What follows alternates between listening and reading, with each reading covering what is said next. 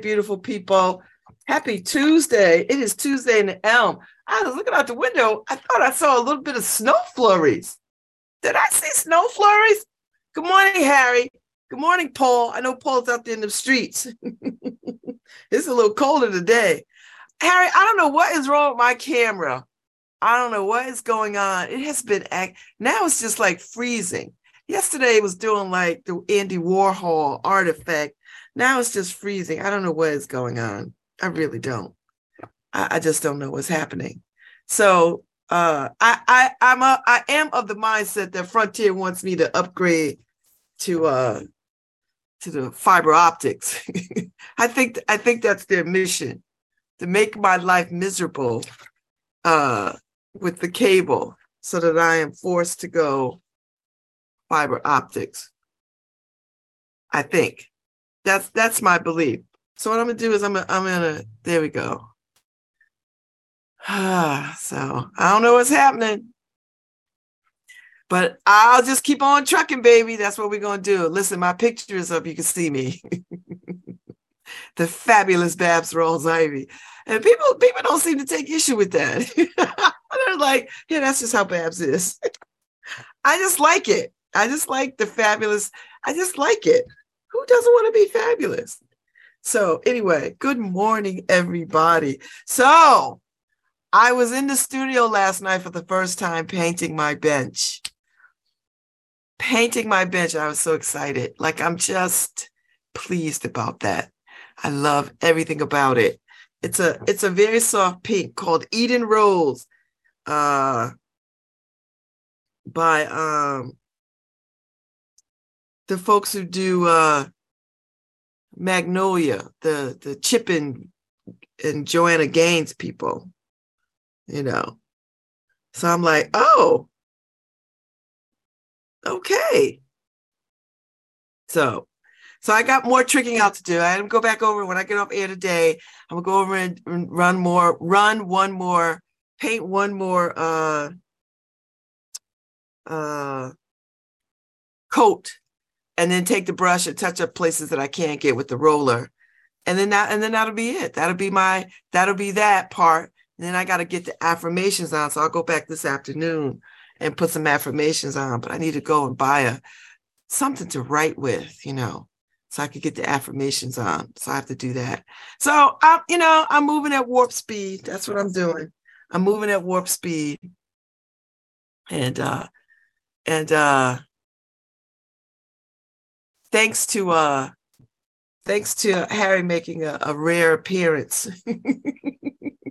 I think he was having a love a love bath love talk fast. and uh, I broke his fast. So he's got, I guess he got one more day, I guess one more day. He'll be back with, he'll be back in live and living color with us, maybe in February, maybe. I don't know. We'll see. We'll see. We'll get a Harry sighting out of this one way or the other. So uh anyway, the world is round. The world is good. All right, Harry, see if see if you can turn my my my my screen back on, see what happens. Okay, let me see. All right, there, there I am. There I am. I need a haircut. I don't know why I'm. I don't know why I'm. My hair is growing out. Like I don't. I'm not doing anything. Just too lazy to go to the barbershop. Isn't that a shame? So anyway, did I? I wanted to say, did I talk about everything that I did over the weekend? Because I felt like I missed something, but I didn't. So, huh? I, you know, I talked about we went up to the one dimension, I mean, the sixth dimension at the uh, Cummings Art Center at Connecticut College in New London, uh, curated by the very talented and, and beautiful Juanita Sunday. That was amazing. I went to see the Mighty Soul drivers at Cafe Nine on Sunday after I left Possible Futures from Beating and the angel wings look amazing. I got to go and measure them. So I got to go do that today. Um, the mighty uh, soul drivers were amazing. That Memphis soul is something, you know, I, it was powerful. I'm almost tempted to go see them at Black Eyed Susan's. I, I'm that close. I'm that close because at Black Eyed Susan's where they got their start, and they hadn't been back there in 10 years. So, uh, so they're back in Connecticut doing some, you know, doing something. So it's been nice. It's been really, really nice. I've enjoyed it immensely. So uh anyway, that's the way of the world. So today at my 10 o'clock, 10 15 hour, I've got Lauren Anderson from Possible Futures Bookstore and Nize from BAM Books LLC. And they are doing a whole lot of cool collaborative stuff let me tell you, and I'm I'm a part of it, which is, you know, to my fortune, incredible. Like I'm just delighted to be a part of all the all the things. So uh tonight is the virtual okay where'd it go tonight is the virtual talk uh with uh um what's her uh kika kikla Kekla, Kekla Mugan, Mugun. Lauren will get me right on the name. And uh, her book, Revolution in Our Time. And it's, you know, the story of the Black Panthers. It's a Black Panther story. The Black Panther Party promised to the people. So I, I have the book. I'm excited to participate this evening. And then um, and then Nize is is Radical Thinking Book Club is reading this book, and they're meeting up Saturday, February fourth, from six to eight, and uh, and then they're meeting up again February twenty fifth from six to eight for a book discussion. So, so Saturday's meetup is all about Fred Hampton, which is um, Andrew's uh, uh, passion and single handedly just trying to raise awareness around the life and times of Fred Hampton. And then the Fred Hampton Project, which is on display up at uh, Possible Futures Bookstore. And people should drop by and, and fill out the F's, the stickies. You know, what do you think you know about Fred Hampton? What would you like to know about Fred Hampton?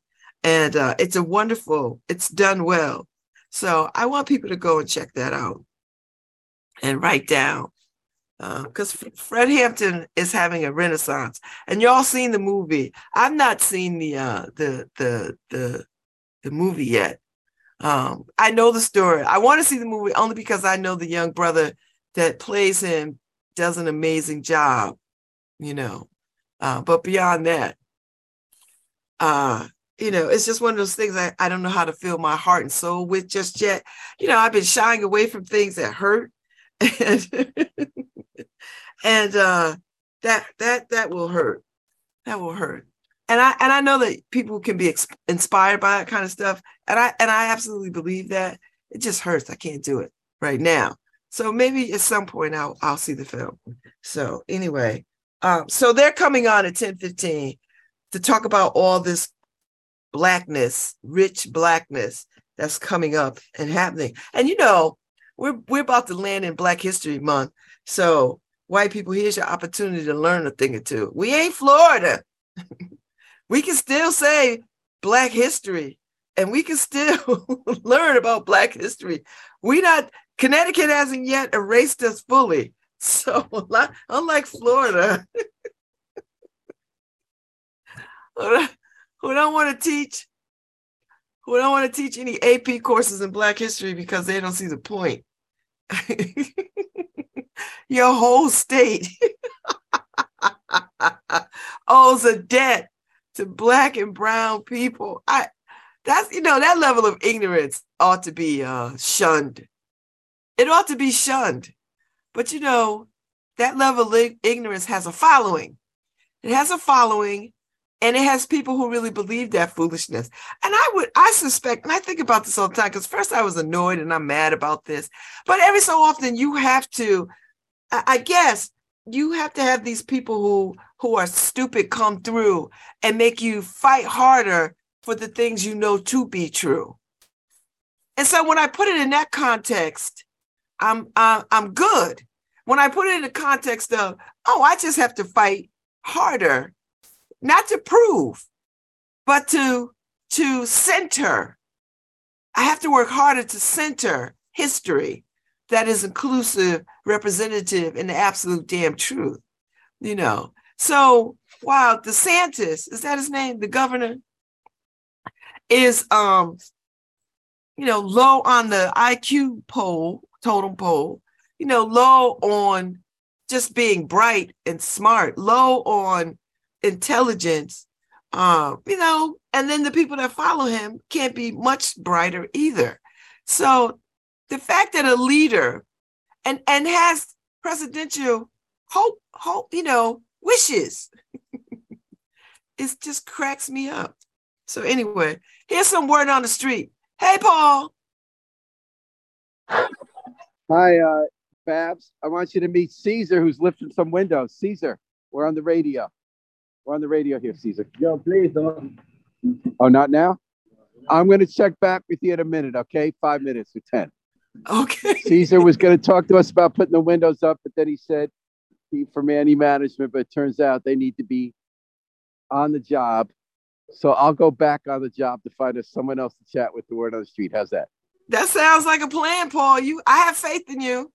I have faith in you too. I love you, Babs. I'll be back with you. Listen, Paul don't understand. These folks ain't gonna talk to this white man running up on there and talk about, let me ask you a few questions.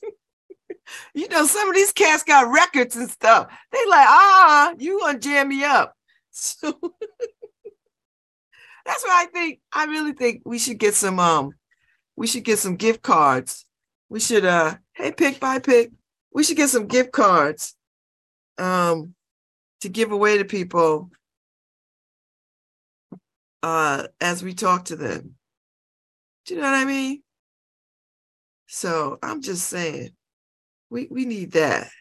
Good morning, Brandon. I don't know if she's listening to me, but I'm on air. That's my good my my church sister, uh, Brandon. Good morning. I'm on air. So I'm a I'm gonna have her get back to me. Um, because if she's texting me something good, uh, something's good going on. Oh yeah, listen, girl, the Delta's got scholarships out there. All the sorority and fraternities got uh um scholarships. I'll run you a list. I'm gonna run you a list. So if she's listening to me, if you're listening to me, I'll run you a list after I get off. Um, so yeah, so Paul will be back. You'll find some other uns- unsuspecting, unwitting citizen of New Haven out here in these streets and uh, run up on them and give them a conversation. So, uh, but you know, listen, you know, when people are working for other people, Paul, it might be a little gets there. They might get into some trouble stopping to talk, you know, because you know, and I, I don't think the Mandy management people are the nicest people to work for. I don't know. I don't work for them but I see the properties that they keep. And if their properties are any reflection of who they are characteristically, then I know they trash. so it's just an opinion. I don't got no facts to back that up. I just know their properties. You know, when you walk by them Mandy properties, you know, we all know. We see it. Come on. nobody, nobody is Stevie Wonder could see it me tell you something. So, you know, we just so run up on somebody else, see who else is out there in these streets. It's a little colder today. So people might be scurrying, you know, to get to where they gotta go because it's it's uh hella chilly out there and flurries. So although I I have been enjoying this freakish Virginia winter. That's the only way I could call it. You know, I went to school in the South, so I know something about warm winters. I remember the first time I went off to college, my first year, and uh, it was so warm and like, like December, it was like warm. I was like, what the hell is going on here? You know, and I go back home for Christmas, it'd be like, you know, five degrees. I get back in North Carolina, it's like 60. It's like, oh my God, You know, so I, I see the attractiveness of living in the South. You know, if if only North Carolina could be like Connecticut in po- politically, then I'd consider it. I can't. I just can't do it. I cannot live in a state. I, I can't live in Florida. I cannot live in a state where the governor is that stupid. I just I can't do it. I don't care how nice the weather is. I can't do it. God help my friends that live in Florida. And I talk with them all the time, and they're just so embarrassed and ashamed. And, you know, it's just so ridiculous and uh, so unbalanced and mean and uh. you know, but there are things in Florida that you got to go, you know, do and see, like Miami. you know, listen, South South Beach, come on. So, uh, it's all those things. It's all those things, all those things. Anyway, uh I, I'm not gonna lament that anymore. I'm not gonna lament it anymore. So anyway, Paul's out there in these streets, he'll find somebody. I'm excited to talk about all the stuff that's coming up in possible futures. I'm excited about my art installation. I've got things I got to do. Now that I look at it and I see it, there's things that I want to attach to it and put on it and uh, I probably I need some uh I need some I've got curtains somewhere that I want to hang. Now I just need a rod to suspend it. So I just need to probably suspend a branch over it, which would be really, really nice. And then I could drape the curtains over it. We'll see how it all plays out. We'll do our thing. You know, we'll figure it out. I'm I'm in the figuring it out club. Art, art and and concept and and figuring it out. It's all it's all intertwined. I had a wonderful conversation with uh, David Sepulveda yesterday, and he posed a question to me that was on his mind. and and and I, you know, if one person poses a question, that means there's like a gazillion other people who had that same question. And I don't know if I answered it accurately because he's I don't think he was terribly convinced. Uh, but he was asking about the the relationship because you know a couple of weeks ago I was lamenting a broken heart, and I was uh, lamenting a broken heart with my with with my great love uh, because uh, uh, there was a the, the, the, I wasn't prepared for uh, uh, something that happened. I don't even know if I said what happened, but I, I wasn't prepared for it, and I and it doesn't matter what it was what it did for me was it it made me realize how much I truly love this person. I know I love this person. I, I love this person with every fiber of my being. And I and I and I'm grateful for the love and the friendship. And it's so romantic. It's all the things. But I had no idea until I was confronted with something that was not that that printed was presented with someone in in a space that I had occupied for so long, and it threw me off. I always knew this was coming. I just and I don't know why I was so ill prepared, and it just hurt. I just it just I was not prepared. I mean, I knew at some point this was gonna be a real life thing, but in my mind, I just thought I would be prepared or I'd be informed or advised beforehand, and I wasn't. And so, so it hurt, and it hurt in ways that I didn't expect it to hurt. I mean, it really hurt. And I and I swear to you, I did not know what to do with these feelings. I was like, what the hell is happening here? And I and I, I wasn't angry. It was it was shock and disappointment and hurt. I wasn't, I maybe I was mad just a, uh, I think I was mad just a hint because I felt like, because it, it made me think, why didn't he just say this was happening? And then I could have been prepared because I'm readily prepared. Like if you tell me something, I I acquiesce to it rather immediately. I don't I don't need time to get used to a lot of things. Not all things, but a lot of things I could I could acquiesce to. And then I could have figured out how to maneuver in that space a little bit better you know, particularly when somebody comes and they have previous knowledge of who you are and you don't have no knowledge of who they are. And so it creates an imbalance and it created a whole imbalance. And I'm trying to like stay in myself the whole time. And I'm just like, I, and I could feel myself like imploding. And I was like, okay, let me not blow up in here. Let me not come out my bag. And so it was just painful for me. So anyway, anyway, you know, I had to reconcile that. I reconcile that. I told y'all last week, my heart is fully healed. You know, I'm not, I'm not 17 or 20 or 30 or 40. You know, you have a broken heart. I can fix. Let's get it to, let's get it back together, get the perspective. And and we are still very much friends. Although I, I, I do think I, I uh, we, we are still way closer way, way close. We are still way, way close. But David asked the question, uh, but the relationship has never been consummated. And I said, well, what do you mean by consummated? It's like, y'all are not sliding in those sheets. and I said, and I, and I tried to explain to him, and I think about this all the time. Well, oh, oh, over the years, I've been thinking about this all the time. For me, I don't know what it is for him. He might not be attracted to me physically that way. I, I have no idea.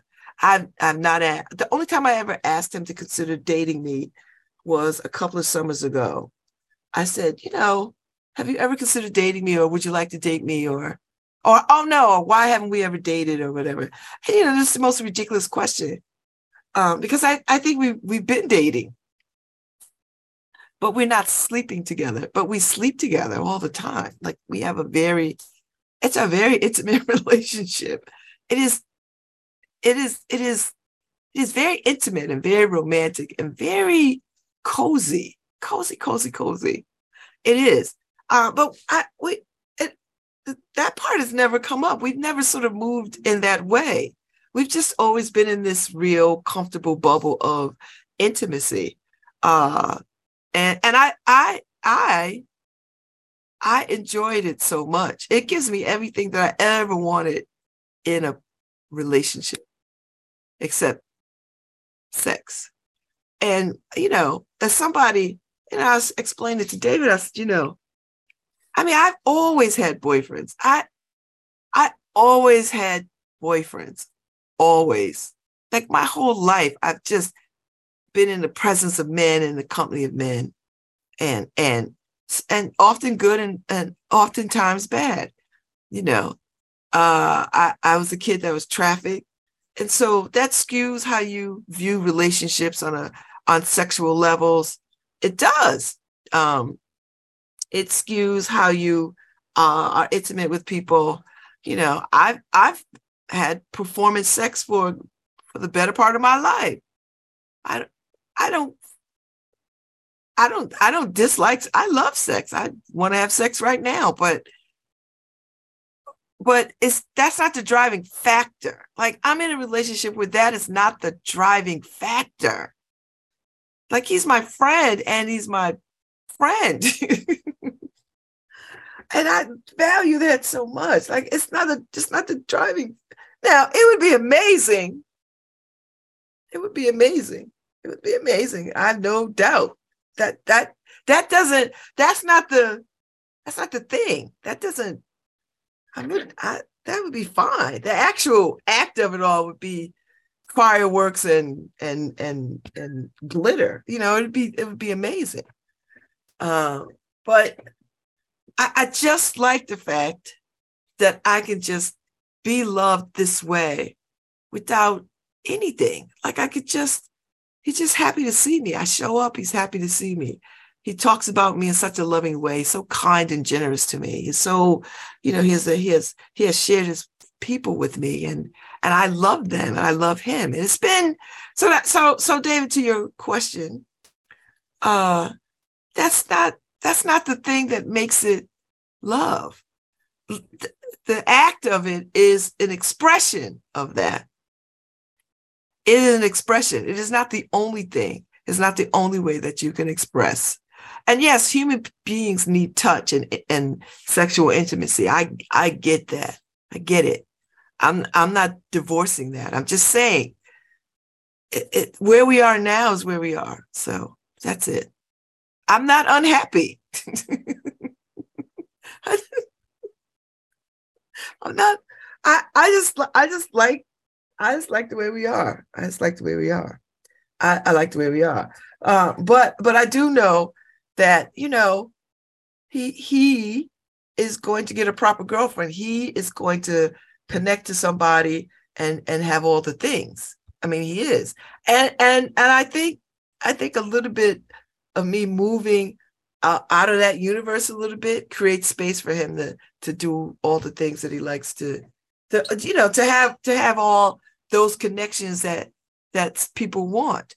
And uh and and i think the same for me too. I think you know um that that there that there needs to be a little bit of a separation um parting for us for a while. I, I do. We just haven't been able to sort of make that transition yet because you know we just be all over it. So i don't know if i answered your question david but uh i don't know but i that's just what i want to uh i want to um that's where i'm at and i don't think that there's no here's the thing there is no real final answer to that. And I can't wrap it up in a bow. Like I, I don't know how to, it is complicated, but it's not complicated. It's just one of those things that is. Do you know what I mean? Like it just is. Like air just is. like like air just exists. you know how I know air exists? Because I breathe in and I breathe out. I breathe in and I breathe out. So, so yeah, David, I'm I'm not unhappy, and uh, I don't uh, I don't miss things like that. It it'll things will come back around, and listen, I can have sex with people t- today if I looked at them long enough. We'll talk about that. We'll talk about that. Hi again, Babs. Hi, welcome back. Word on the street. What's happening? We got Jack, Evan, and T, and they're busy.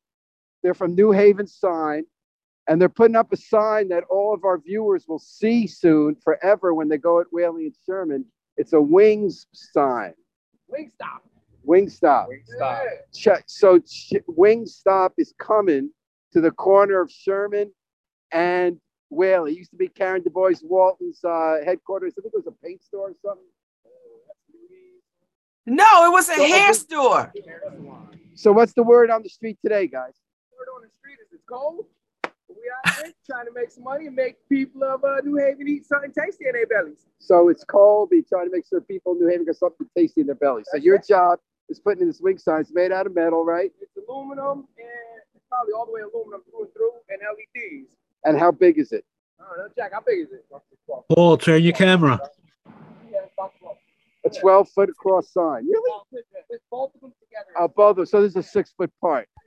So this is part number one. It's going on the Sherman side. Yep. Now, what's involved, guys, in putting this up?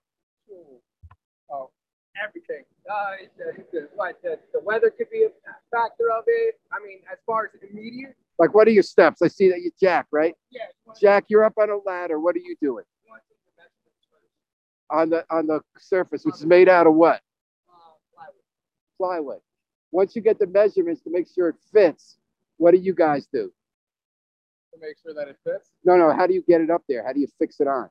Oh, well, we don't There's, climb it on there's different ways to install a sign. It Yeah, depends really what the sometimes building is made out of. Sometimes screw bolts. So if it's plywood, we usually would use slag bolts or Slag bolts? See, I don't know this stuff. bolts, LAG, LAG or Tapcon. Tapcon. And then, you know, if it's uh, stone or something else, we toggle or a through bolt. A through bolt. So what is this made out of? Plywood. Yeah, this is plywood. I'm gonna try. I'm gonna try the lag, see if it works. Are you trying the lag to see if it works? If not, I drill a hole and put a top. It's plywood and metal. And this is Plywood the and general metal. contractor. And we talked last week, you were a little shy. But- No, yeah, it's plywood and metal. It, uh, even though it looks like FRP, it's actually a metal coating. It's a metal coating on the plywood. Yep, on both sides of it. hmm So you have to figure out if the metal coating is going to get in the way of putting in the nut. Uh, no, there's a space in there. You should be able to use, actually, I wouldn't use lags. I'd probably use toggles. Yeah, I'd use toggles. So you're trying to figure out the right way to get the sign on. Is it going to be lag bolts? Is it going to be toggles? Uh, it's gonna, it has to be lags, I can tell you that. Okay. I, it has to be lags. And he's just testing to make sure. So, uh, they're the experts. I let them do it. All right. So then after that, how do you get the sign? put- There he is measuring. How do you get the sign put on? Well, they pull it apart, there's a bracket, and they put it all back together. So they pull the bracket off the sign and put the bracket on by itself, and then you put it back on the bracket. And what do you put? it- How do you get it back on the bracket? It's all, it's one piece that they make. It all screws together. So you screw it back. You screw. with screws, and then what we do is we make our connections that, you know, run our power through the back into the building, Uh huh. to the main power inside, and then we put the top piece back on, you know, with a drill and So you get it off the bracket with what? With a reverse electric screwdriver? with a drill. Let's Take you drill. Put a socket on the top, take the top off, find where the primary wire is, run it through the back into the building. Uh huh. Oh, you need to run the wire through the building then. and then- inside so that it lights up. So it'll light up. He's got LED lights here, Yeah. which is cool. Sometimes electricians will have the wire coming out for us. Sometimes we gotta. And then when that's all set up, where you got the wire connected, then you use the drill to put the bolts back on to screw it on. That's it. How long you guys been doing signs? I've been doing it on and off for 11 years. Eleven years. Yeah. What are some of the signs you've done? um. Well, we did. We're here, we did the McDonald's. Most of the McDonald's in this area, like We- we do- Street. We do Uh, pretty much all the McDonald's out in, here. yeah, in, in the New with England area. Starbucks, Um, we've been doing Starbucks recently. Um, New Haven Bank, we did that. Oh, I was there that day when they put it up. There you go. See? So are you guys proud when you drive by and you see McDonald's, you see Dunkin' Donuts, you see New Haven Bank? Are you proud you put up the sign? Do you feel that's something you did, or am I putting words in your mouth? No, it's it, it there's a certain, you know what the pride comes in though when it's like you know it's cool when you do like you know McDonald's or somebody else's like a big you know a a, a, a big corporation type thing, but it also it does you a little better when you know someone local says, hey, I'm opening up you know this place. Now I want to I want you guys to make my sign, and then like they take the time, they got the design, they're like, this is what I want. And you drive by and you're like, wow, this is nice. Pistachio.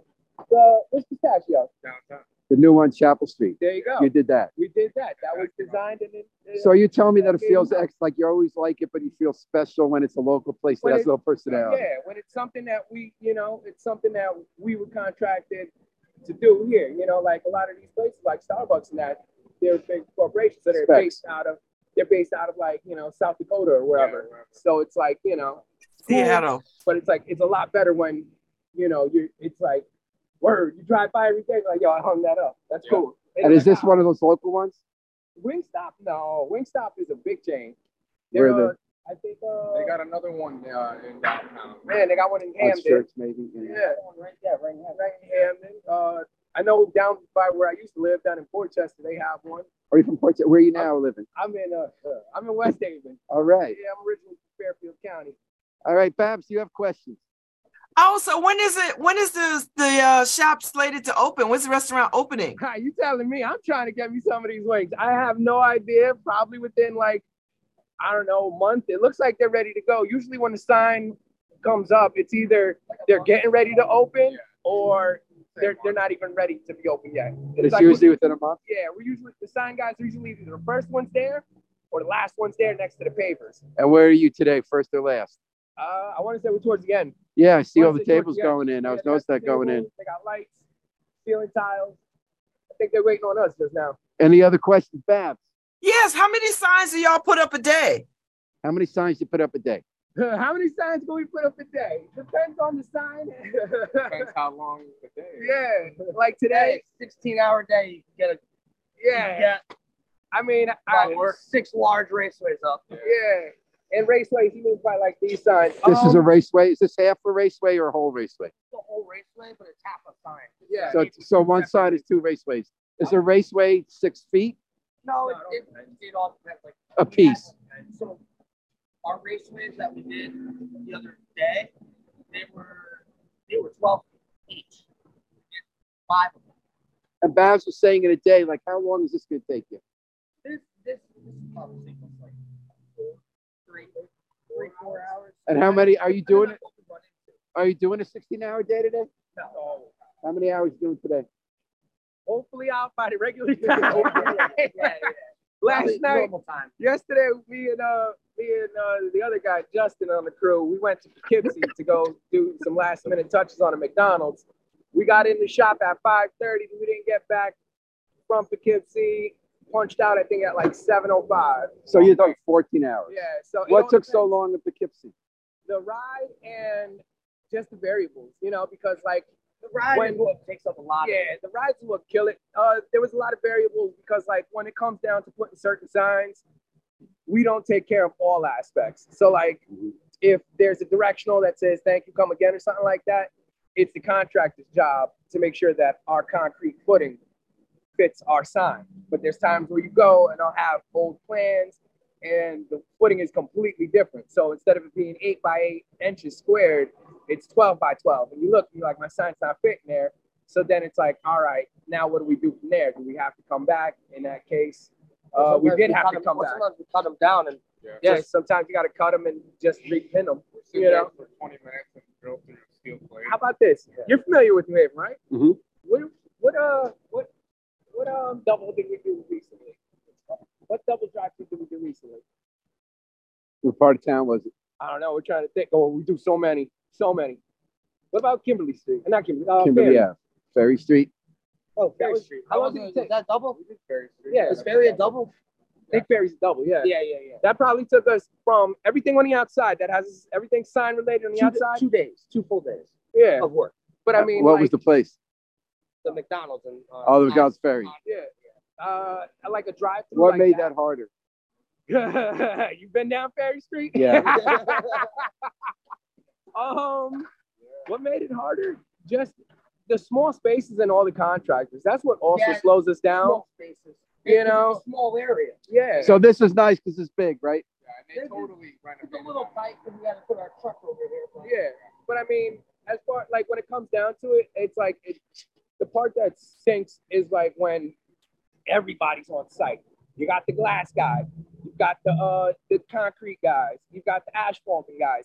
We were down in Jersey in Fort Lee doing a job, and one of the uh the um paving guy was getting like real lippy, and I'm like, look, dude, we're tr- we tried to get here before you guys. We were here before you guys. All we need is 20 minutes. And he's like, I've got I've got about 60 grand worth of concrete, I mean, uh, asphalt cooling in this truck.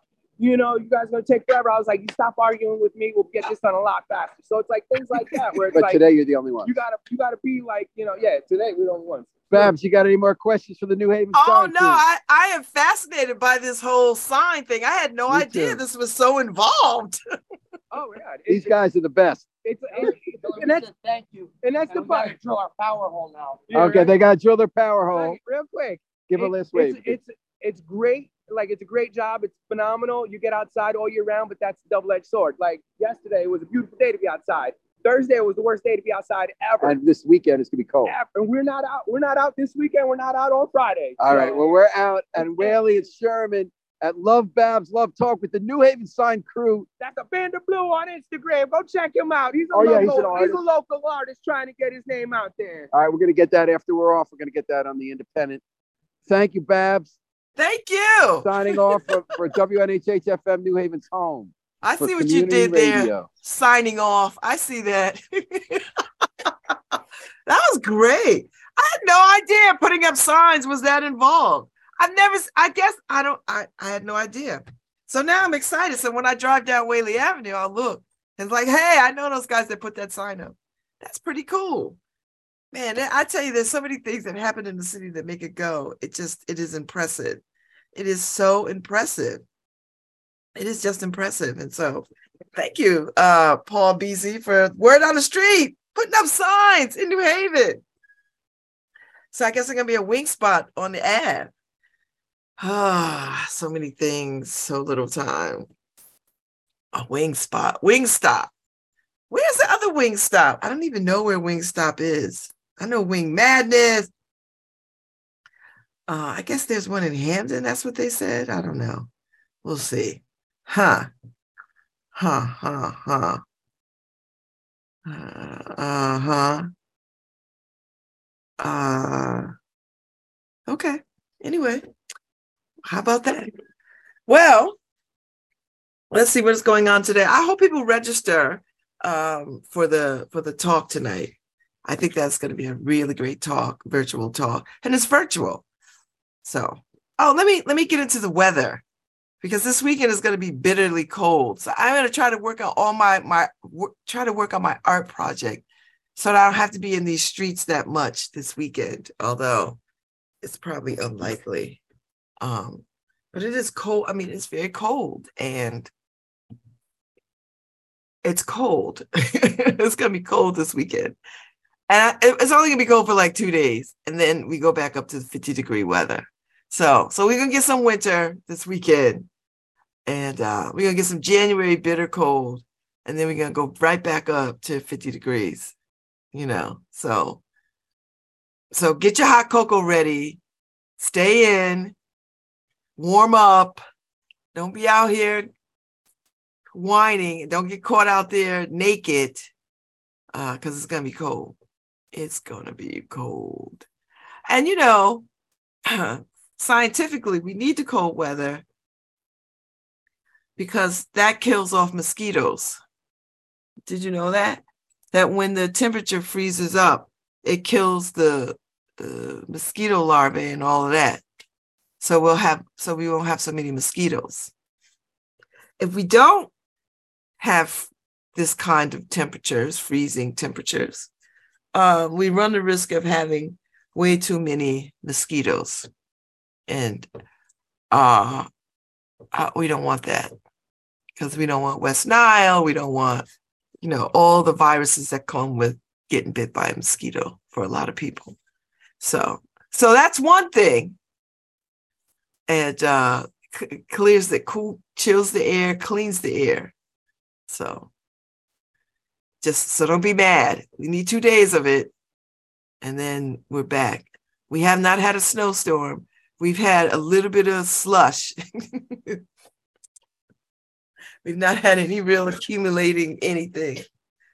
Uh, so we we we've been in a good spot. So I don't want to hear nobody complaining at all about this weather. We have been spoiled, spoiled, spoiled. So enjoy it because God knows. Uh, uh, although I think that yesterday the weather was so warm, I think Mike Moran posted up pictures of plants coming up. I was like, oh boy. So that means they're all going to die over the next two days because it's going to be so cold but they're breaking ground. So, and then whatever is not killed over the weekend, Monday, they're surely going to pop up. Maybe we'll have an early spring. I, I, I opt for an early spring and an early summer, an early and long summer. That's what I would like. I'd like an early and long summer. That's what I'm rooting for. I'm just saying. So, you know, get to it. I'm looking forward to that. Um, but in the meantime, this is what we're dealing with. We're going to deal with this. and uh, and uh, that's where we are. That's where we are. So I just read somewhere that they're canceling. Um, they're cancel. They've canceled Kindred at FX. You know, the Octavia Butler uh, mini series that they've done based on her book Kindred. Now I've not watched the series because I the book I read the book last summer and it just took so much out of me. I mean, that book really, I think, I honestly think maybe that's not the one to start with because that's a lot. Because I don't know nobody who will say, just keep going back, girl, and saving this person. I would have, the first time, I would have let his ass drown. But there would have been no her if she did that. But I, I would have just made that call. I, I just would have, I would have just made that call. That would have been it. Forget that. You know. Uh, so yeah, so they're canceling it. And the young sister that plays her, uh, who is a magnificent actress. You've seen her in The Woman King. She's uh she turns out to be Viola Davis's daughter in The Woman King. Um so uh and uh and she's I think she was in Underground too. So listen, she is a one to watch. She really is one to watch. One to watch. So I have no doubt um, that um, she will not be uh, that she won't be working some other project because she is very talented. She is very, very, very, very, very, very, very talented. And uh, that kind of talent, um, you know, with that kind of talent, offers come. People come a knocking. Parts come a knocking, you know. And she has g- great range. I mean, I, I wanted I want to see her in uh in other things uh as well because I think she's so talented and she's so very beautiful. So there's that part. Um, so anyway, I just I just was a little shocked by that. I didn't I I wasn't paying attention to the miniseries. And I was on the fence about watching it anyway, because I, I as I said, the book just took so much out of me. like when I started reading the book, I I went to the end of the book, like not just to the last page, but like the last several pages, because I couldn't stand the story. I just was like, okay, what the hell happens? Like, what happens? Like, what happens? like, how does this end so I could rest, so I could get to this book with some peace? That's how I was with Kindred. I'm not kidding you. And I'm a huge Octavia Butler fan. I don't know if I would have started with Kindred as the first vehicle for production. Uh, I don't know if I would have started with that, you know. But I don't know what one you would start with because none of them are easy. You know, none of them are easy for your spirit, for your mind, for your heart. None of it. And none of it is hopeful. so, so I imagine uh I guess Kindred was probably the the one that just sort of seemed like it could take uh, a modern day hand to it you know. Um, but I think it's harrowing. And I think I, I think it's harrowing. I think it's a lot, you know.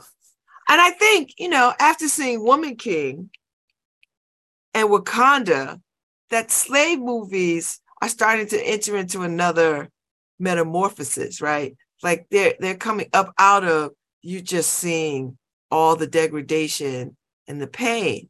And now you're starting to sort of see some triumphant things. And I think that's where these slave movies have to go. They have to go to a more triumphant place. You know, I've not seen Will Smith's Emancipation. I mean, I, I think he's probably still, you know, uh, persona non grata to a lot of people because of that uh, Chris Rock slap, you know. And at some point, people will get over that too. Like people will get over it and they'll move on and and dismiss it and whatever. But uh, and that's you know based on a true story too uh, about the the slave with all the markers on his back and the picture of it and the family that wants it back from Harvard and Harvard's like no. Ah. Anyway, that's in the course of another story. All right, let me get into the uh uh January is uh in traffic human trafficking awareness. January is National Slavery and Human Trafficking Prevention Month. Do you know someone who is a victim of human trafficking? Human trafficking is a form of modern day slavery with illegal smuggling and trading. Illegal smuggling and trading of people for forced labor and sexual and physical abuse. This is a worldwide problem. And it is a problem also here in Connecticut. Traffickers target people, both boys and girls, who are vulnerable to promises of a better life and enforcing them, and then forcing them uh, to live and work in unfair and abusive conditions. Most traffickers are well known, living near us and promising and convincing young people and families that their children will have a better life in a new place. Under the United States federal and Connecticut state laws, human trafficking is a crime. Let's work together to protect our children against these horrific crimes. If you are a victim or know someone who is a victim of human trafficking, or if you would like to learn more about uh, what human trafficking is and sexual exploitation of children, uh, please contact Love 146 at 203 772 4420. That's 203 772 4420. We need your help. If you see something, say something. Uh, this is a public service announcement by the Sisters of the Waterbury, Connecticut chapter of the Links Incorporated. And that is our PSA. So I'm gonna take a break. I'll be back at 10:15 with Lauren Anderson and uh and the uh, possible futures and uh uh and Nize from BAM Books LLC. And we're gonna talk about all the upcoming things around the Black Panther Party that we are uh ha- ha- all these things that are happening in New Haven, uh, particularly out of the Possible Futures bookstore uh, for Black History Month. So I'll see y'all. I'll be right back. Hi, this is Babs Rawls Ivy from New Haven, Connecticut, and you're listening to WNHHLP 103.5 FM, streaming live at newhavenindependent.org.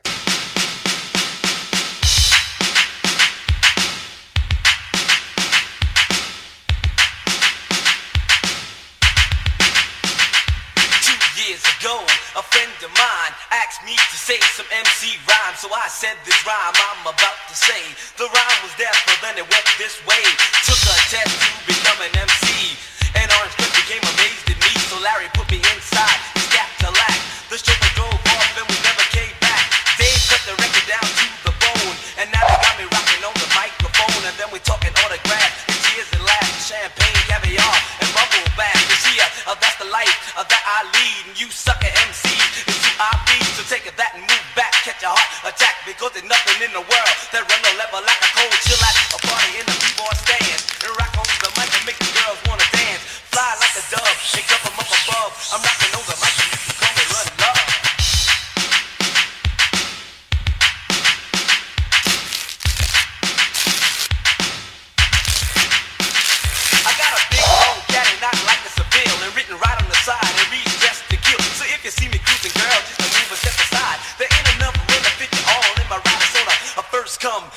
serve basis, cooling out, girl, I'll take you to the depth place. One of a kind, and for your people's delight, and for your sucker MC, you just ain't right because you're biting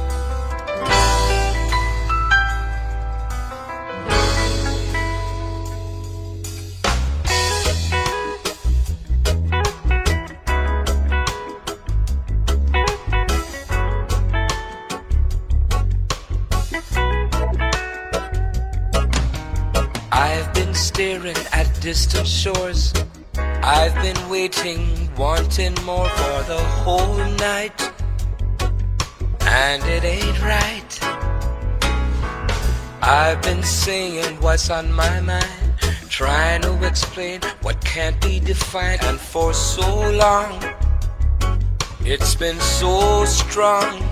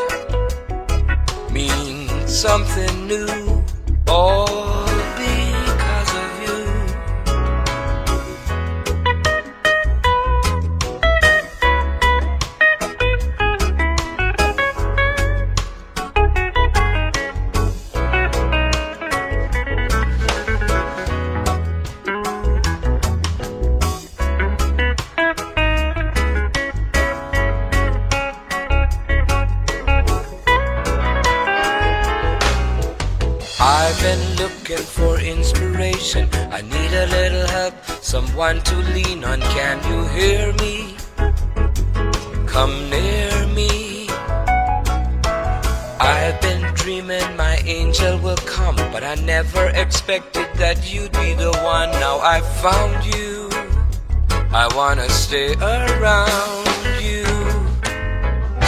Suddenly it's clear, now that I can hear these love notes, the ones that I wrote. Oh, these melodies, here are some memories, these love notes. I found in an old coat means something new, all because of you.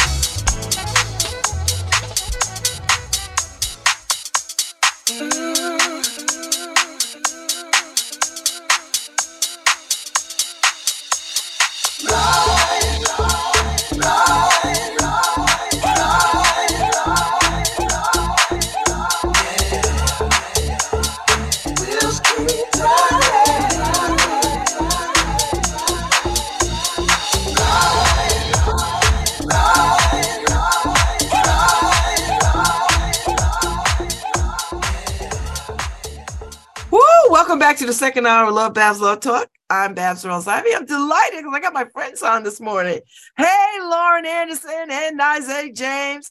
Y'all know Lauren Anderson runs that little beautiful bookstore over there on uh, Edgewood and Hotchkiss called uh, Possible Futures. And Nizay is uh, by any means necessary traveling bookstore.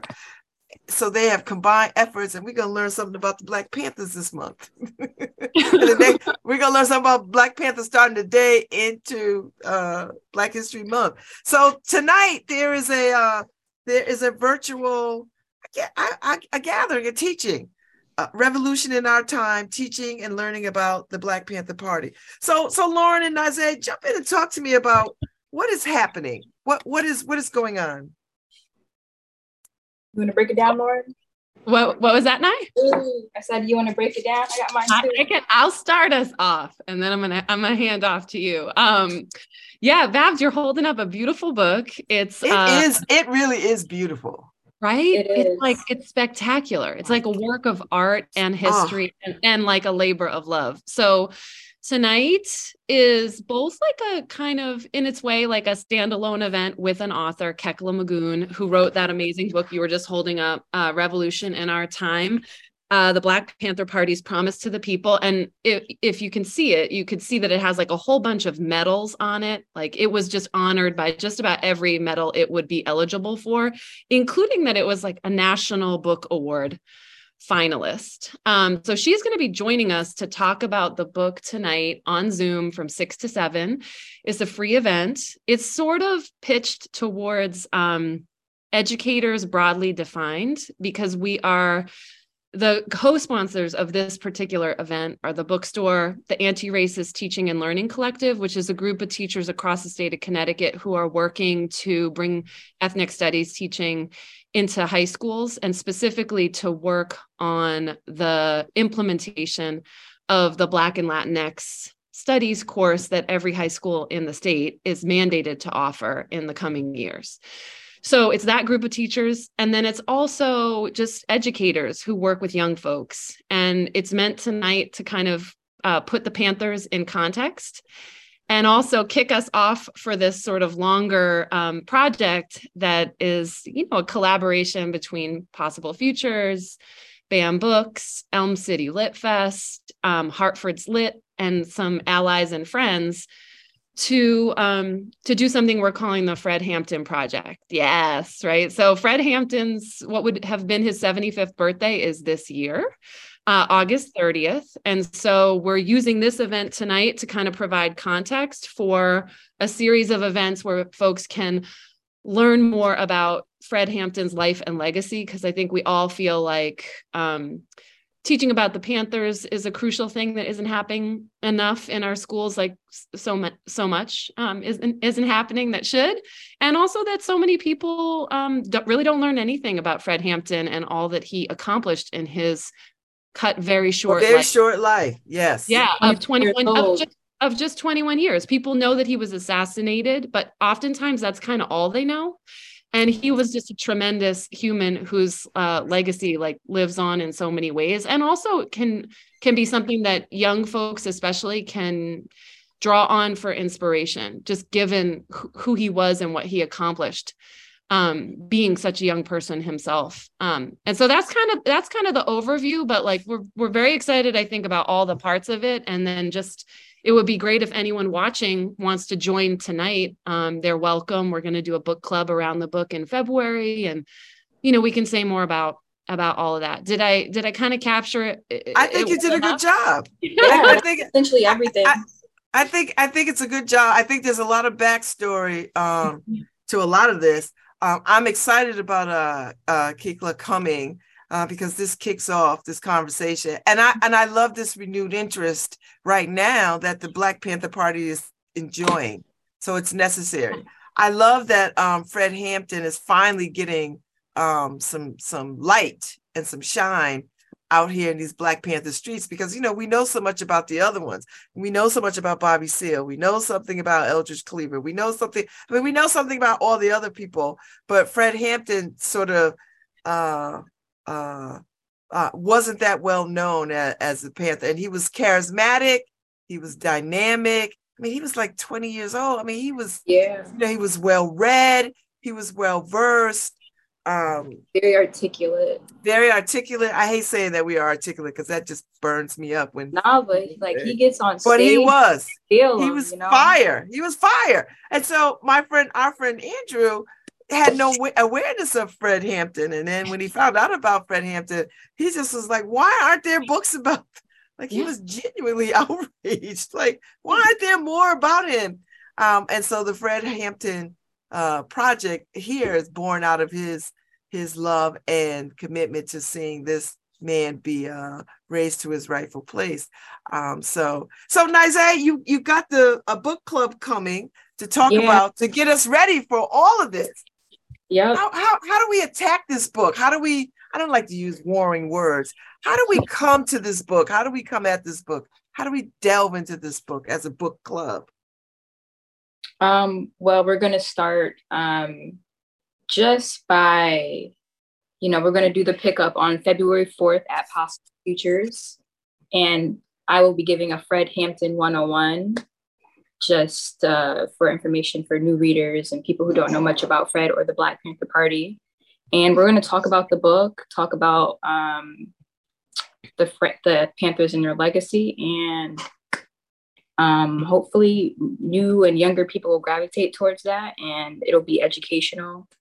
And um, during that reading process, we're going to be doing um, uh, book check-ins, and uh, on the 25th, we'll meet up and discuss the book over um, at the Gather on State Street, and essentially just talk about the legacy the Panthers um, have have left us and the work that they put in, and basically how we can pick up where they left off, and you know have a good time and enjoy each other's company, and you know. So when you when you I, when I, I was thinking about this earlier, when we, when we when we are here talking about the Panthers, like this is Black history. This is like this is Mhm. like in your face Black history. But so many other states are not allowing for this kind of discussion, conversation, or awareness raising. And uh, I don't want to say we're lucky in Connecticut because Connecticut has its own ills, right? Yeah.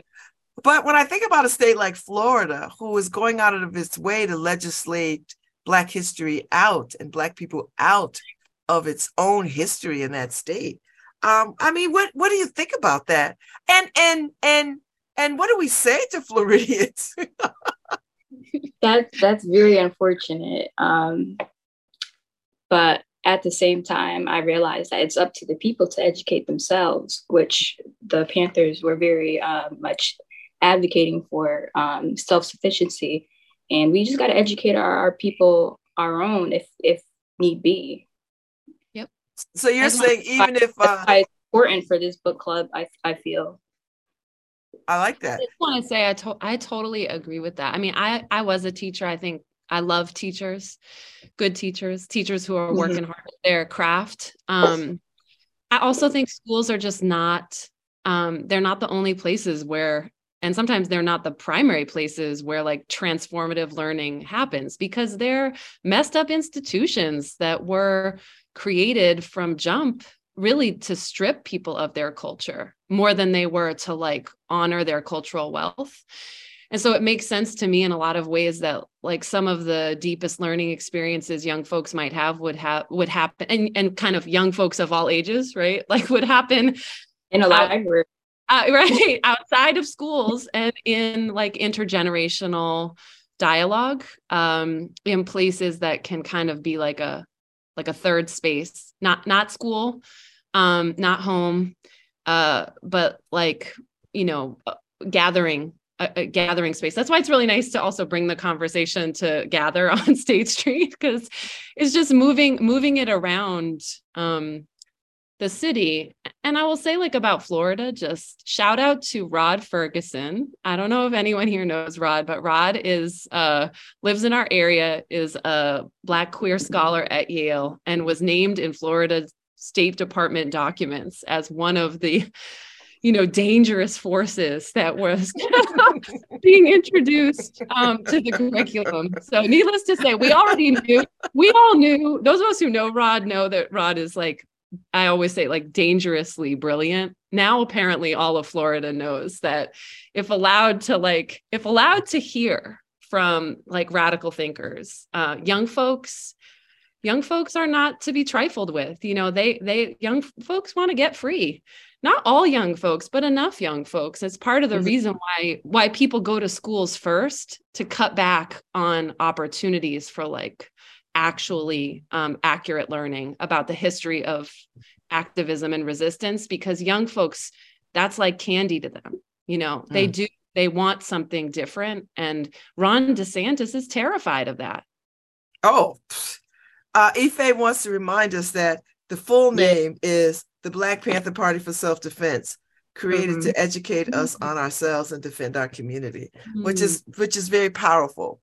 Yeah. So, what I what I find interesting in this conversation, um, uh, uh, with the backdrop of uh, uh, Florida and Texas and all these other states that are sort of anti black everything uh, that that the way that librarians have become subversive and the resistance that you know with this whole banned book thing you know books are being banned and librarians are putting are centering these books uh, front and center so that people can still have access uh, to to this information. So talk about educating your own communities. Librarians are really playing a critical role these days uh, as well as independent booksellers, I think, too, because they have the power to sort of uh, put books out into the community that raise awareness around these kinds of things.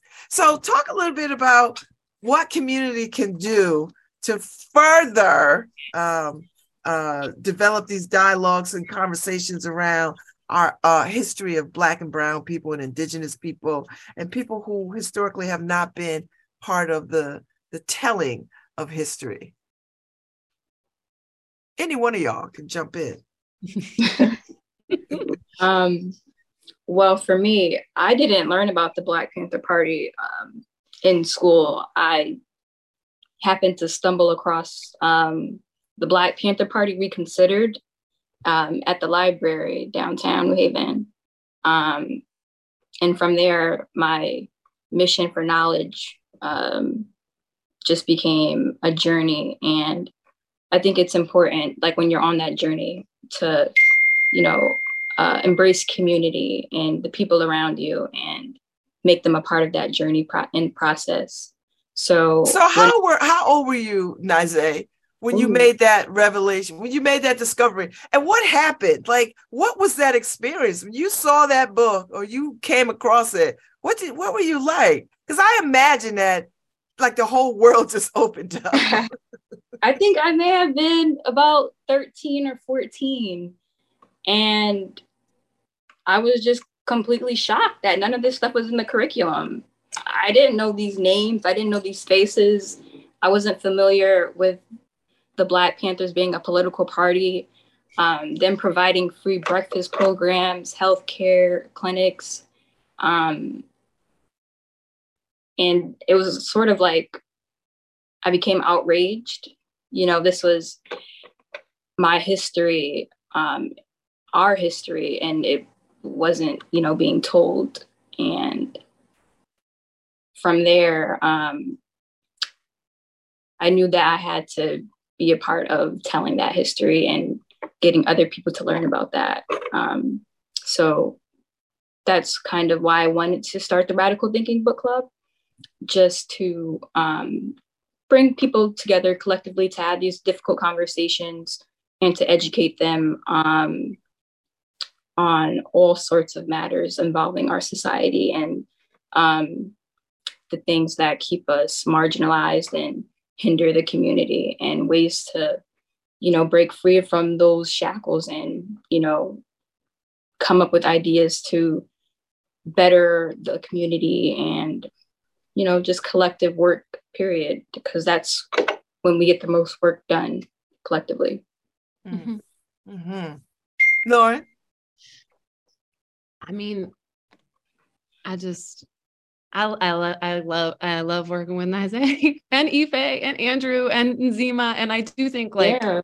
to your question about like what can community do, I just think it's like building relationships and also giving people multiple entry points. So one of the things um, that I really like appreciate is we, you know, sort of the the Fred Hampton project and this event, like it's actually like a bunch of different groups Mhm. kind of working together and we got to the whole of it by each bringing sort of different parts and i think that's part of the way you know you both build community but you also build opportunities for learning and and even something like Nize and I geeked out a little bit together on this Board. chart- You see the on this on this Oh, I, it's I love it. It's it's great. I took a Babs, picture you of it. on the board, right? I Yeah, on the but part of what I part of what I do like love about it is I think people need people need to be invited in low like low stakes ways to like join and be part of a conversation and and demonstrate that they want to learn. And it's just like a basic just post-its it's like what do you think you know about Fred Hampton? And like what do you actually want to know? What questions do you have? And I think when you like create space for that, even something like the comments, right? So Ife jumping in and saying what people don't always say is that the full name is the Black Panther Party for Self-Defense. It's like that's actually a really important point that we Yeah. only get that we only get if Ife is in the conversation and we have space for her to make that point and space for people to hear that point. And when we think about what's happening in the news right now, like the public mourning around like the incredible acts of violence by the police, um, you know, there's a real reason why um, the Black Panther Party was the Black Panther Party for self defense, and why there are ch- parts of the book that are about like the taking up of arms.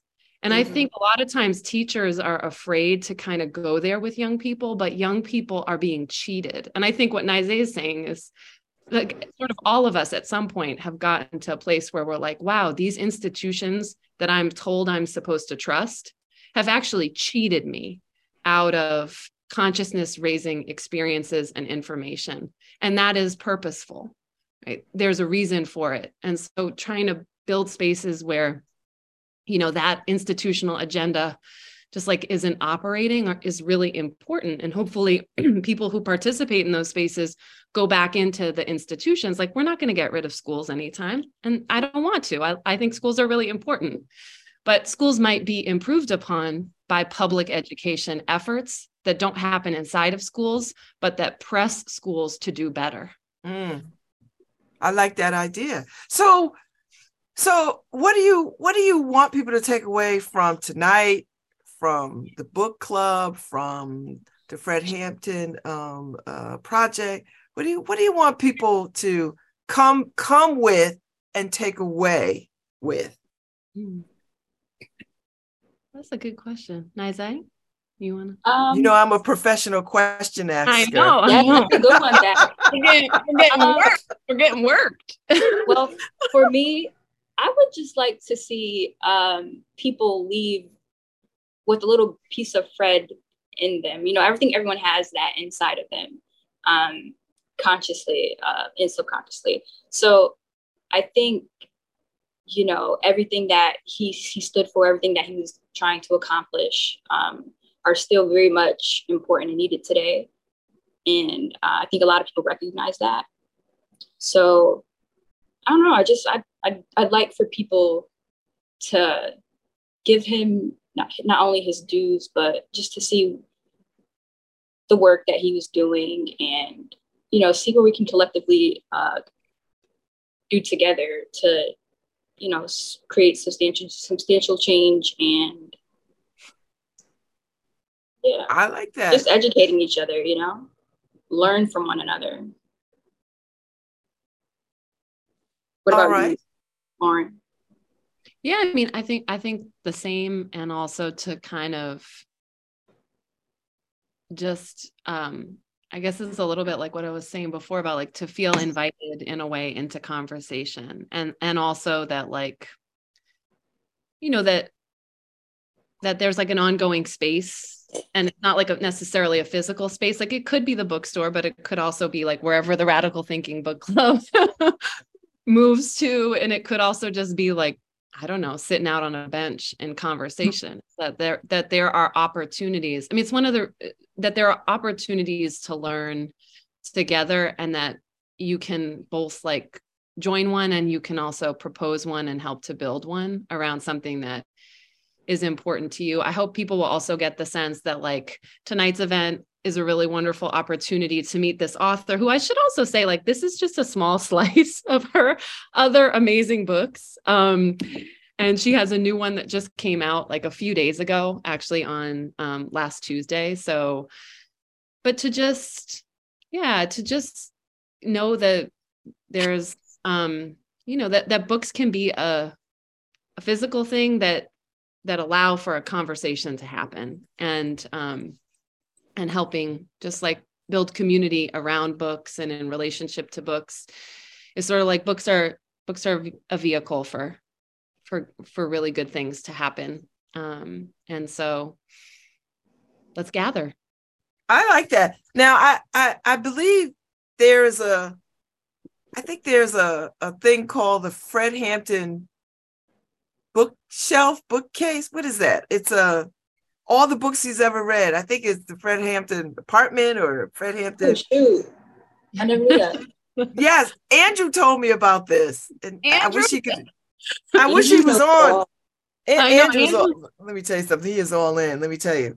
Oh, Uh, no, but he- he he had he had mentioned to me that he wanted. It was like two hundred dollars or something, or some out. You know, not outrageous, but it was a sum of money, and you could get all the books that Fred Hampton ever read. Like it's this whole For 200 bucks? I think it's like 200 or maybe a little That's bit pretty more, good. but it's a whole it's a whole thing.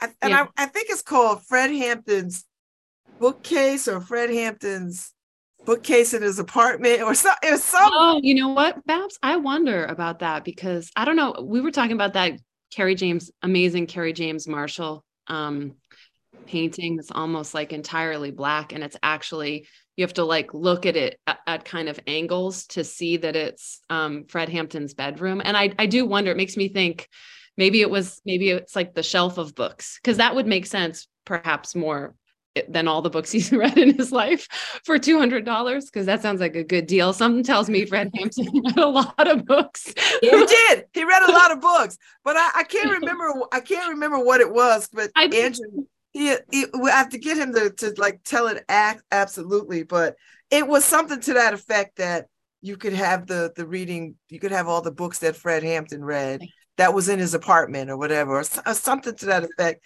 And I'm so sorry I can't pull it up the. The, the email that he sent me talking about this, and I was like, and I was trying to get him to buy. I was like, just buy them, like I was gonna say, Babs, it's perfect because now we get to say y'all gotta come to the book club. That's it. That's it. Gotta That's if, it. if you if you want the the final word on this bookshelf and many other things, you gotta come. You gotta come. The to title listing, you got to come to the book club. Got it. Yes. Then what? Then you'll get. Then you'll get it. so did did either of you? And Naza, you may have seen the film, the uh the the Fred Hampton film. Did you see? I have not seen it. I know how. I know what it is, but I haven't seen Yeah. it. I've been on the fence about it because you know I'm trying to. mm, I, So it was a really good film. My only um, problem with it was that it focuses too much on William O'Neal rather than Fred, um, and the betrayal rather than, uh, you know, shedding a light on Fred himself, his life, and the work he was doing. It's just, you know, but it was a really good film. oh, Andrew sent a text. The books in Fred Hampton's. It's a short short story. Short story. Is that what it is, Oh. Andrew? A short story. I thought it was a collection of books, or they give you the list of books or whatever, which would be really cool if you had Yeah. that primer, right? Like if you if you could uh read all the books that he read. But he was a prolific re- I mean, he he really Yeah. was a reader and he really was about the world too. Like I think there was a shift in him about just being in just being a neighborhood and then the shift to the a global thinking about black people everywhere, right? Like Mhm. and all black people were oppressed somewhere in the world. And even then, it became not just about Black people, but a whole class struggle. You Mhm. know, Yeah. The Rainbow Yes. Coalition. the Yeah. Rainbow Coalition. Yeah. Yes, yes, that's the when, rainbow, you know, which is still in effect. Terrifying. Yeah. And also and also like that's that's also another one of these like very scary things to people. It's like you got a rainbow coalition, you have a certain kind of numbers, you know. Mhm. That that's the kind of Ron DeSantis We'll be running, running somewhere. That's fine. He he can go. The Rainbow Coalition is coming for you, Ron. and you know the rainbow the rainbow coalition is still in effect push in Yeah. chicago they're still doing stuff i i still run The Young Reverend Lords jesse jackson's yeah i still run their their op-ed pieces when they post stuff i still run it in the inner city newspaper uh, i mean the black press i was i will say this um, that we've we've we've never left the panthers like we've we've been consistently across this country talking about the black panthers as if they were very much present um, um, and revolutionary. We black the black press across this country has has been carrying that torch um, since the since the beginning and, ha- and has not put it down. So, uh, but I, I love this new this new recommitment to that story. So, how do you, how do we teach? How do we talk about the Panthers in today's world? How do we talk about it? You know, when we are seeing so much gun violence, when we are seeing so much still continued police brutality, when uh, Black women are still um, not protected in this country. Uh, I mean, how do we how do we contextualize the Panther the the Black Panther experience and the Black Panther movement? How do we do that? And you know, Lauren, as an educator, I I I, would imagine you'd have some thoughts on this. Yeah, I mean, I do. I also think, um, I think I like, I hope people will come to the talk tonight because I do think, um, when I was saying before about entry points, I really appreciate that we're like, we're actually reading a book that is technically a YA book, right? It's for young Yeah. adults. It's a It does not feel that way to me, but No, I feel like it's very easy to read. You know, everything is just, you know, it's really readable. It's Yeah. also got um it's got document content, it has image content, it's beautiful. It has these like interactive component pieces and I do think the book itself puts the Panthers like in a longer history of Mhm. struggle for self-determination, right? And then it also kind of scopes out to the more contemporary present to make the point that what the Panthers were really like fighting for and were largely like and most impacted by infiltration, right? And active active like work on the part of the FBI to undo them. Um uh unsuccessful ultimately but also um in many ways uh toxic right to the party itself is that all of all of that organizing all of those issues that 10 point plan like it's as it's still as relevant today as it ever was um and so like in terms of how do we teach about it i think one of the things we have to do is like we have to make sure people know more. It's very Mhm. hard. You don't need to ever as a teacher i always say to teachers it's impossible. Like you don't need to know everything.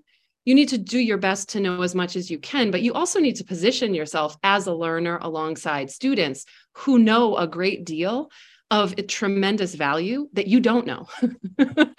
And so like um and to allow yourself to be um to be schooled and educated by um by folks who are both your elders and who are younger than you um and so I think that's part of it. I also think that it's, you know, there's a wonderful woman in Connecticut. Her name is Shimei Morales Jones. She runs a black and brown homeschooling co op called My Reflection Matters. She co authored a book for young children called The ABCs of the Black Panther Party. And I think that, like, the idea that we start teaching about um, history deeply in high school is really problematic. We actually need to start teaching very young children. And it's one of the things i love about the bookstore right? Um, is that kids come in here and they see in the visual culture of the place like histories that don't necessarily get touched by classroom practice. And i do think you know some of the how of it is really inviting young children into conversation about um, about history and about historical figures. Like why don't young children get to learn about who fred hampton was? Um, and i i think that um, some of the things we just didn't mention, and I'll give a quick shout out to are like Nzima Hutchins of Hartford, um, Hartford's Lit is going to be doing some poetry workshops for us that are really an offering to young people to engage in creative expression about what they learn from things like um, their engage with engagement with revolution in our time and the content of something like Nize's uh, Fred Hampton 101, which we hope won't just be the only thing that happens, but will spin off into other conversations and experiences around whether it's like speeches he gave or um, you know just getting getting young folks engaged more with um, actual historical content and allowing them the space and the resources to respond expressively and artistically to that. And so, just an example is like one of the easiest ways for young folks to feel like they can write poetry sometimes is to do blackout poems, where essentially you give them documents and they create poetry not by generating the words themselves, but by blacking out words to create poems from like inside of a text. And so you could imagine having kids read a Fred Hampton speech and then inviting them to black out parts of it to create out of that speech a poem that somehow communicates their response to that and i think those those sorts of opportunities that just allow people of like different um, ages backgrounds knowledge levels to participate are really are really important um, and that we ultimately all learn from those experiences. Uh, we learn different things but the things that we learn contribute to the to the collective conversation. I like that. So Nize, I mean, uh, you you and your presence and the way that you think make me very hopeful for the future. You know, because I'm on the I'm on I'm on the other side of this of this revolutionary life, and uh, and I like knowing that it'll be young sisters like you out there uh, taking taking taking this message and this information and raising this awareness. What what does this mean to you though, as a as a young sister? Um. Well, every time I do see young people come to the book club or or buying um, books, it's just like a, a, beacon of light and a, beacon of hope um, to see that there are still interests in books and uh, critical thinking and um, it just it shows that the work is is far from finished. And i think a lot of people recognize that and are willing to put in the work to implement change or at least fight to see changes made. So it, it gives me a lot of hope um, and i'm just hopeful that you know more people will come reach out um, for the fred hampton project and you know it brings sparks interest and collaboration. And hopefully, you know, we'll just keep the ball rolling. Oh, I love that. I love that. Thank you. All right, Lauren, you get the last word. Talk to me about libraries and why they're important. Because I love libraries. So I'm just saying, my essential workers here. This this is how a small business survives. Mm-hmm. right? Our beloved UPS folks getting us our boxes early in the day. We, I you know, thank you, thank you, thank you. And I feel like it's a good segue, Babs, to to library folks too. I mean, you asked earlier about about library. Um, I think libraries are super crucial, and they kind of always have been. We tend to think, I think, the cultural image of a librarian and I hope nobody is going to come for me on saying this. I uh, think I'm speaking some truth is like an older, nice white lady with glasses and a cardigan. And nothing could be further from the truth. You know, librarians really are the keepers of knowledge and also democracy. Like when the Patriot Act was like put on the table and people were actually talking after 9-11 about surveilling the stuff that folks actually read in yeah. Yeah. It was librarians who just would not stand for it. And I do feel like even now they're doing so much with so few resources. Um, our amazing New Haven Free Public Library system has a tremendous five branch Black History Month set of programs. So we know that the Stetson branch is always anchoring like the work of Black history resource um, distribution and kind of knowledge gathering, and also just like a celebration of culture. But it's also that like librarians across the system are working hard to create opportunities for people to access resources, to get good programming. All of the books that you know are here in the bookstore, you can request from the library. Um, the library is still a place you can and should go. And when push comes to shove and like budget season is upon us, nothing in so many ways, like funding our schools and funding our libraries matters as much as anything else. They are, um, none of them are perfect institutions, but they're critical. And really, like, if you looked at the library salaries, you'd be horrified given the range of things that um, librarians are offering to community in New Haven. And so I just want to thank librarians for doing this often under celebrated and certainly undercompensated work to make sure that you know resources are available to our young folks and families and residents in the city and i want to say not just in the city because when pride happened on the green in new haven there were people who came down to the green and said i've come here from x part of the state to go to the new haven free public library because it has queer books on the shelf that i cannot get in my own um, in my own small town or in the city where i live because of the politics of that space.